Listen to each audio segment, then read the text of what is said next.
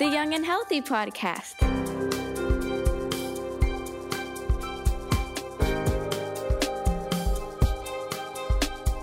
You're listening to the Cincinnati Children's Young and Healthy podcast. Hi, everyone, and welcome to Season 1, Episode 8 of the Young and Healthy podcast. I'm a new voice and new host here today. My name is Rosie Bauman, and I'm a communications specialist here at Cincinnati Children's Hospital. And I'm so excited to be here with registered dietitian Amy Reed to talk about picky eaters. Hi, Amy, how are you? Hi, Rosie, how are you today? I am great. We are so excited to have you here today. So, first, I think it's important that you introduce yourself to our listeners and say a little bit what you do here at the medical center. Okay, my name is Amy Reed, and I'm a registered dietitian here at Cincinnati Children's. I actually um, started with Children's in 1999 and then took some time, stepped away from the medical center in 2017, but returned a year ago. So, in all total, I've been working with Children's for about 19 years. Uh, so, a long time. I've been a pediatric dietitian for over 20 years. Um, I'm a board certified specialist in pediatric nutrition. And um, and aside from my job here at Children's, I'm also a national spokesperson for the Academy of Nutrition and Dietetics in the expert area of pediatric nutrition. Fantastic. We are so lucky to have you here today. So, I wanted to start with the basics. Can you define for us what is a picky eater and what can influence or start these fussy, picky, or choosy eating habits? Well, I think there's there's not necessarily a unified diagnosis or a term for picky eating. Um, it's something that actually can be a very developmental stage for a lot of children starting at age two. And I don't know if, if you've ever seen the movie Inside Out, um, but there's a scene in that movie where they're feeding Riley broccoli mm-hmm. and she does not want it. and she screams and cries, and the parents are like, Well, I don't get this. You always ate your broccoli before. And I was watching that movie thinking, ah, this is such a good demonstration of when developmental like fear kind of, it's like that age when fear takes over. Mm-hmm. that was how they introduced like disgust and fear in the movie. And that's kind of what happens to kids too. Things that maybe they didn't really question or they didn't really pick apart it's just part of their developmental process that they're starting to recognize their surroundings more. So you're going to see that um, starting in between the ages of two and 5 it's mm-hmm. very common so a lot of times if that's how it starts, we just kind of say, you know, don't overreact. You know, don't don't overreact, don't make a lot of accommodations because this is something that's developmentally normal. Um, but sometimes the concern happens if it gets to a point where the child is not um, taking in enough to grow, or if they're getting to the point where they can't you know they they are only taking in five foods mm-hmm. or they're mm-hmm. you know where it becomes more and more selective and it's affecting the quality of life of the child and the family a little bit more so it's it's very picky eating is a spectrum mm-hmm. um, it can be developmental normal or it can be very you know severe in some cases where there's just limited food choices mm-hmm. so you said normal and so is that age group of two to five where picky eating is the most normal I think it's the one where we hear the most concerns about it. Um, as somebody, as a professional, whether you're the pediatrician or whether you're the dietitian, um, if a parent expresses concerns about it, I think that's when then you ask other questions like, um, you know, did they always refuse the same food? Did mm-hmm. they sometimes eat it? Did they sometimes don't? Like, you know, you kind of go in and ask a little bit about the history of what the where the problem started or what else is going on. Um, so, yes, that age group is probably where we hear the most concerns. Got it. And then, are there different kinds of picky eaters, or could they all be bucketed into one group, or are there different groups? Oh, there's definitely different kinds. Um, I want to say several years ago, um, there was a group of professionals that actually put together a diag- like a paper where they tried to define um, like feeding mm-hmm. problems, mm-hmm. and um, you know, some of them are just going to be that developmental stage, and so that's probably the kind that is going to be the most common. Um, some of them might actually have sensory issues that are emerging at that time that is making eating more difficult. Mm-hmm. Um, and the sensory issues, that is something that a lot of our colleagues in like occupational therapy and speech therapy will deal with. And, you know, as a dietitian, I have learned from them over the years. But some of the things that parents may not think of that are sensory issues could be smell, like a strong smell, may not make the child want to sit at the table. Um, it could even be their positioning and how they're seated. Um, I know this sounds really um, different, and you might want to eventually have an occupational therapist on the show to discuss this further. But there are some kids that, um, if they if their feet if they don't somehow don't feel grounded or mm-hmm. supported when they're eating, they're not going to eat well. Interesting. Um, I used to work in the feeding team, and we would sometimes watch how kids, if they sat in a chair where their feet were dangling and not touching the floor, they didn't eat well. But if once we switched the chair and they were able to touch the floor with their feet, wow, they were able to focus more on their eating. Mm-hmm. So it's just you know things that people may not think think about. Um, it could even be clothing. Like, are they wearing an uncomfortable pair of pants so they're not even comfortable, so they're not even worried about mm-hmm. eating? So those are just that's the, the, sensory group is one group, and then there might be another group where the reason they're pickiness could actually be something that's presenting that could be a way a food allergy presents it could be a way some other medical diagnosis presents so maybe it's not that they're picky maybe there is something else going mm-hmm. on that is affecting their intake such a wide spectrum. Yeah. And out of your patients that you see, how many, if you could give it a number, have parents that define them as picky eaters? Well, I think that's really hard because it depends on the type of population mm-hmm. you work with. Um, I right now at the medical center, I'm in our complex care clinic, which is our children with medical complexities. So I follow a lot of kids that are tube fed and they don't eat by mouth. So I would say right now, I'm not necessarily hearing a ton of complaints. You know, I will hear some, but when I used to work for a pediatrician's office in the community, I would say I had at least one client a day where that was their main concern was okay. picky eating. So it just depends on where you're where you're what area you're working in, whether you're going to find that as being a concern or not. Mm-hmm. And then one question I know we've gotten is is picky eating a phase? I think about growing up with me and my sister. I was the kid who you put anything in front of me, mm-hmm. I'd eat. My sister was the total opposite, so picky. But we look at her now, and her eating habits are definitely not the same as they were when she was three years old. Mm-hmm. So, is this something kids can grow out of? Oh, it's definitely depending on how it's handled. Is something that's not going to be a continued problem. Mm-hmm. Um, now, in the in the areas where it might be sensory or where it might be medical, obviously there there are some underlying issues that would likely need to be addressed mm-hmm. in order for there to be more success with acceptance of food. But that developmental pickiness that happens between two and five, um, that's usually where we where, where we, we assume a kid's going to grow out of it, but we still want to give parents support to get through that phase. We don't want to ignore those concerns because mm-hmm. those are real concerns to those families.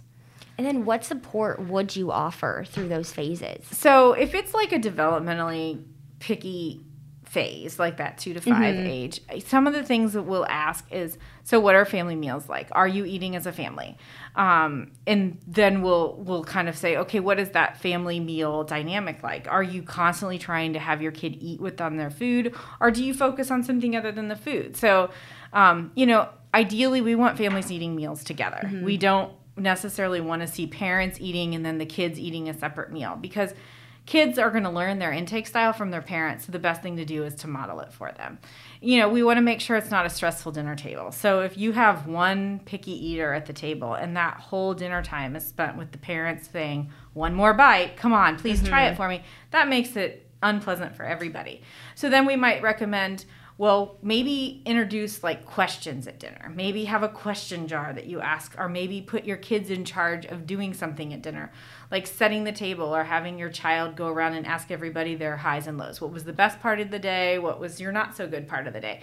So that way the focus is off of the food. Got and I it. think a lot of families find when the focus is off of the food and how much their kids are eating, they actually do a little bit better mm-hmm. because it's not it's not so pressure filled. Yeah. That makes sense. And I feel as another thing that could add pressure mm-hmm. to picky eaters is siblings. Yes. One sibling doesn't have to do something, but the other one does. How can parents handle that so there's no turmoil at the dinner table when one sibling has to eat that extra vegetable mm-hmm. or that extra fruit?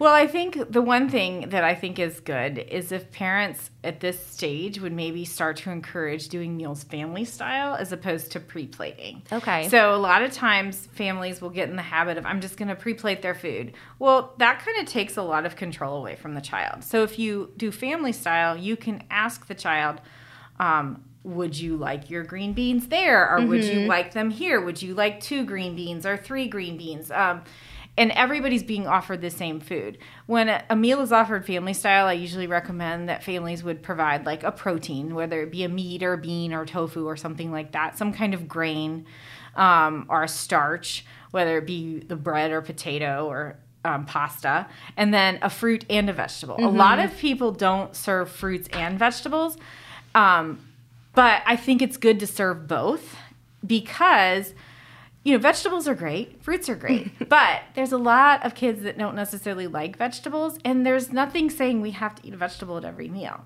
And the one when you look at it from a straight nutrition standpoint uh, fruits and vegetables have similar nutrient profiles. So, like a roast, a red pepper is high in vitamin C. A strawberry is high in vitamin C. So, let's say you had a veggie tray with red peppers on it, and then you had a bowl of strawberries. Your child may pass on the red pepper, but if they're eating the strawberries, they're still getting a lot of the same nutrients. Mm-hmm. So it kind of gives the child choice. So I would recommend family meals if there's a variety of children's choices and making sure there's at least one to two foods everybody's going to eat. That makes sense. And with giving these choices, when do you insist that a child eat one of the options on the table? Or is there a time where you just let it go and they, they don't eat that red pepper or that strawberry that night? How do you know when to just let it go? I would say almost never force a child to eat something. I think that what you want to do is you want to encourage your child to interact with a food that they might find to be they might a food that they might be cautious around. Mm-hmm. I like to really refer to picky eaters as cautious eaters Okay. rather than picky eaters. I like that. so I should have probably said that at the beginning, um, because picky sounds negative, but caution. is- Definitely. it- we want our kids to practice caution. So, um, so like, let's say, let's take the um, a broccoli. Let's say you have some kids that just don't like broccoli. They've never tried it. Well, rather than say you have to eat it, I would probably say, um, "Hey, look, can, will you allow me to put this piece of broccoli on your plate? You do not need to eat it, but I would like it to at least be on your plate." Okay. because a child's never going to eat something if you can't put it on their plate. So you have to allow them to be comfortable with it. There's you know, as adults, we're like, well, we just pick it up and put it in our mouth. But if a child's cautious, there's a lot of steps between seeing the food and putting it in their mouth. So we have to kind of break that down for a child that is picky or cautious around food. If the child says, "Yeah, it can be on your plate," maybe the next thing is, is "Well, could you pick it up and describe it to me? Could you smell it?" Like, there's a lot of things that kids can do to interact with food that don't require them to immediately put it in their mouth. Mm-hmm. So it's kind of like getting them to warm up to it. And you may go for a couple weeks of them sniffing their broccoli or licking it or whatever, giving it a kiss before they might ever put it in their mouth. And Yeah. you want to give them the opportunity to take it out if they don't like it. You don't mm-hmm. ever want to force them to have to swallow something that, you know, may be unpleasant for them. Exactly. I love that step by step process of creating that healthy relationship with food because I think in today's society, we don't always have healthy mm-hmm. relationships with food. So, what are some other steps parents can take to help foster that healthy food relationship in young children? Well, I think what the, how they they model it themselves. Like if you want your kid to eat vegetables and fruit, and you want your kid, are you doing that? You know, like what are you doing to model how you want them to eat? And you know, it's a big thing. Um, a lot of families will think that it's a good idea to diet together. Well. That's not necessarily always the best model to show to your child if you're constantly telling them that food should make what they eat is making them feel bad. Yes. or if how that how if their parent is constantly saying i look terrible that's teaching the child that i'm gonna i'm gonna grow up and think i look terrible too. So i think really fostering that food is not our enemy that food that they're all foods really have a place. Um, there one thing I, i've done it in my house since my kids have been little is if we make if I make cookies or if I make brownies yes dietitians eat cookies and brownies um, I will serve it with a meal Okay. and I will sell them. This is part of our meal. Like you don't have to eat anything to earn it. You can have it with your meal. Yeah. You can have it after a meal. But you know, I've put four cookies out here. There's one for each of us, and then when you've had it, you've had it. Like you know, and honestly, I it's a lot less pressure because I'm not sitting there saying, two more bites of this and you get your cookie. Like mm-hmm. it's just the pressure's off and I look at them and I see them they have a cookie, they have the little bit of this and they just kind of eat it all. They Yeah. they eat around their plate. So, I mean, I know that's not for everybody, but mm-hmm. that's something that I have sometimes recommended and I have had families tell me that that has helped take pressure off because you're not elevating one food over another. Yes. Um, I always think what would have happened like 100 years ago if we would have rewarded kids with vegetables every time they did something well rather than ice cream. Like we're kind of conditioned. Totally different world. We're kind of conditioned to think, oh, Yeah. well, this is better. Like if if I have to eat all my vegetables to get the cookie, that cookie is the is the Better is the one. prize. And it also forces kids to maybe overeat. Yep. So So important. And when do you think it is time for a parent to worry about their cautious eater and maybe have that conversation with you or their primary caregiver?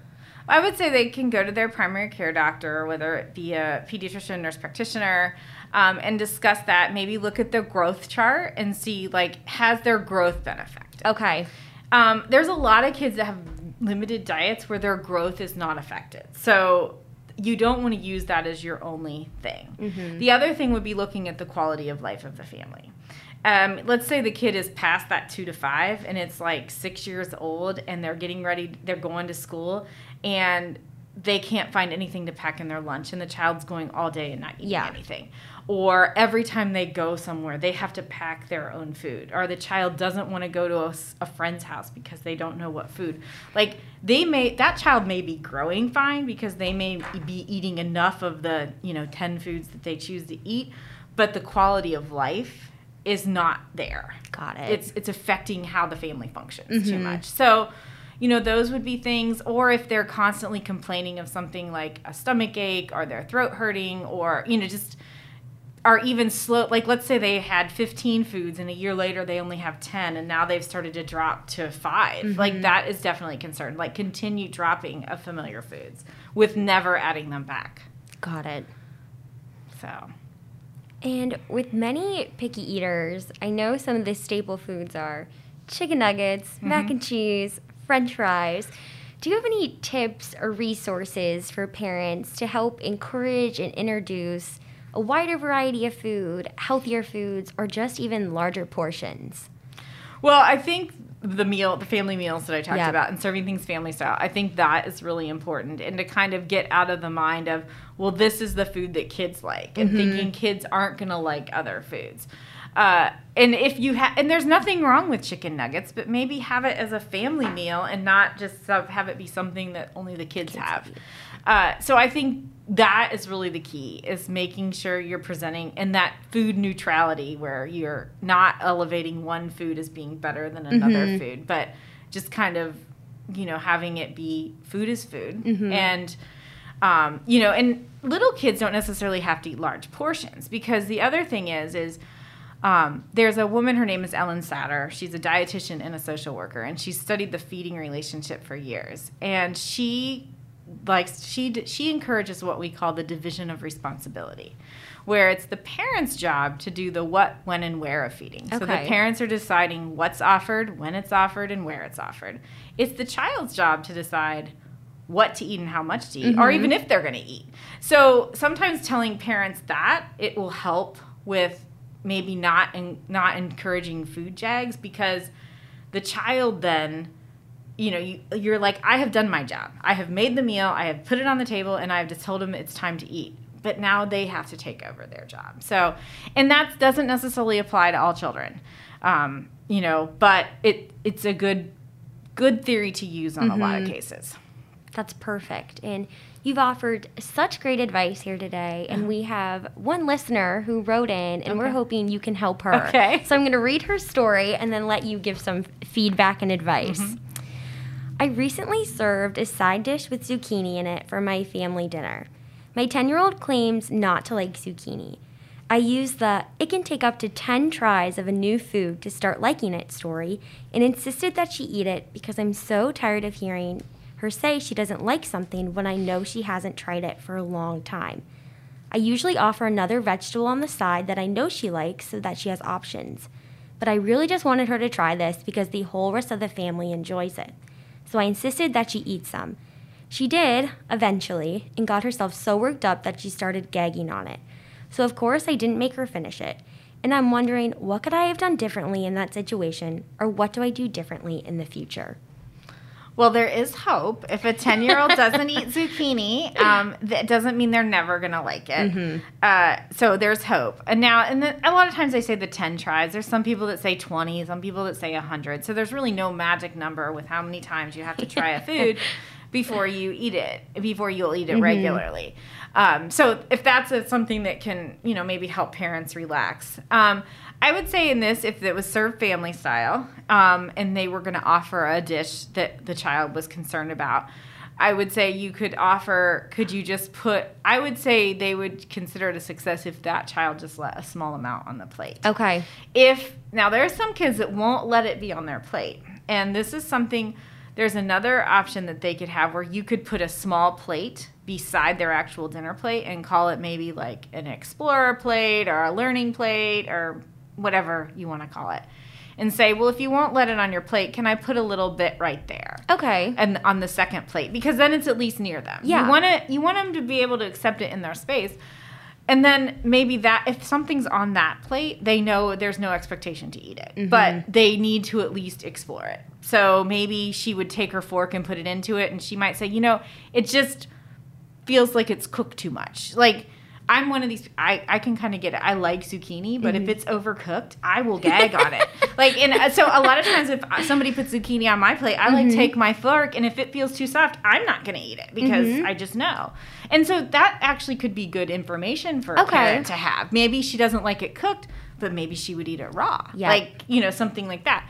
Um, so maybe offering it in another form at a different time. The other thing would be is I don't know what else is included with the meal. Whereas I think this is where that serving of fruit and a vegetable are helpful because, like I said, nothing says we have to eat a vegetable every time we sit down.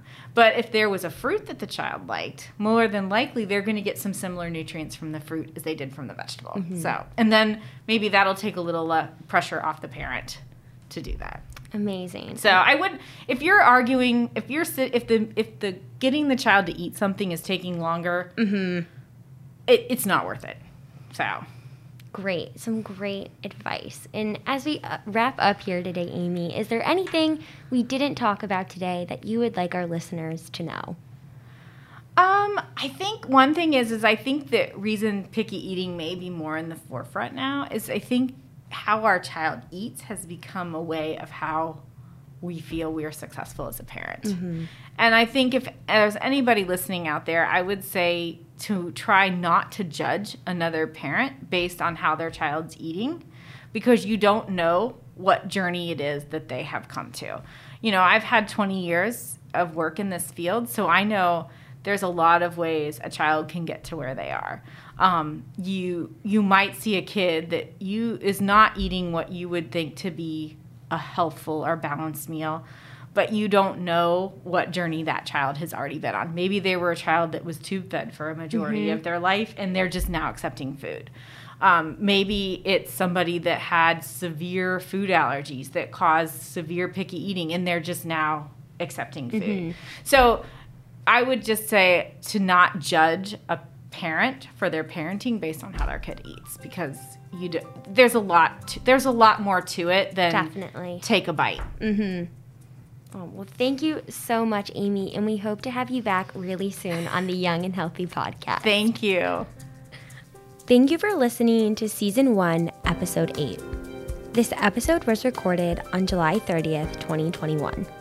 Content on this podcast is for informational and educational purposes. Our theme music was produced by Stephen Greco. The podcast was produced by Symphony Pitts. Thanks for listening, and be sure to join us next week on the Cincinnati Children's Young and Healthy podcast. Follow Cincinnati Children's on Instagram, Facebook, and Twitter.